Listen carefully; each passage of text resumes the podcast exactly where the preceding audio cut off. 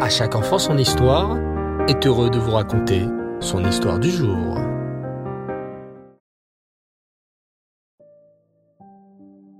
Bonsoir les enfants et Reftov, j'espère que vous allez bien. Baou Hashem. Je suis très heureux de vous retrouver ce soir pour notre rubrique autour de notre histoire juive. La dernière fois, j'avais commencé à vous parler d'une héroïne mystérieuse et très courageuse, Shula Cohen. Mais qui était cette Shula? Cette espionne pas comme les autres? Où habitait-elle? Et qu'a-t-elle donc fait de si extraordinaire? Alors installez-vous confortablement et écoutez attentivement l'histoire de Shula Cohen. Vous vous souvenez, les enfants, que depuis la destruction du deuxième Beth Amikdash, nous, les Juifs, avons été chassés d'Eret Israël. De nombreux peuples ont voulu conquérir notre terre et s'y installer. Au début, ce sont les Romains qui ont essayé de nous voler notre terre d'Israël. Plus tard, les Romains ont disparu. Et c'est l'Empire byzantin qui a installé ses quartiers en Eret Israël.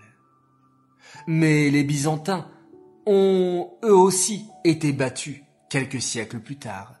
Et ce sont les Arabes musulmans qui réussirent à conquérir la terre d'Israël. Au Moyen Âge, il y eut les fameuses croisades, dont nous avions déjà parlé les enfants, au cours desquelles les Arabes et les croisés de France se battirent pour posséder Israël. Ceci dura jusqu'à la Première Guerre mondiale. Au lendemain de la Première Guerre mondiale, c'est l'Empire britannique, autrement dit les Anglais, qui dominèrent Israël. Sachez les enfants, que si tellement de peuples et d'empires se sont succédés pour envahir Eret Israël, c'est parce qu'ils savaient que la terre d'Israël était très spéciale. À l'époque à laquelle se déroule notre histoire, le sionisme commençait à naître. Mais qu'est-ce que le sionisme, les enfants? C'est tout simplement des juifs qui voulaient enfin avoir un pays à eux. Le sionisme, c'est vouloir habiter en Eret Israël, car c'est le pays des béné Israël. C'est vouloir avoir un pays juif à soi. Petit à petit, le mouvement sioniste se développa. De nombreux juifs voulaient s'installer en Eret Israël. Les choses s'accélèrent en 1747. C'est cette année-là qu'à l'ONU, l'Organisation des Nations Unies, on décida qu'il fallait donner la terre d'Israël au béné Israël. Les Juifs avaient trop souffert en exil. Ils avaient le droit enfin d'avoir une terre, un pays, un lieu où se défendre, un lieu où les Juifs pourraient enfin vivre en paix.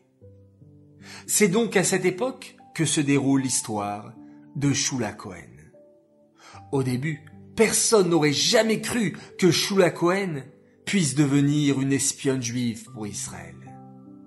Shula Cohen est née en Argentine, un pays bien loin d'Eret Israël, en Amérique du Sud. Plus tard, son papa et sa maman déménageront et la famille Cohen ira habiter en Eret Israël.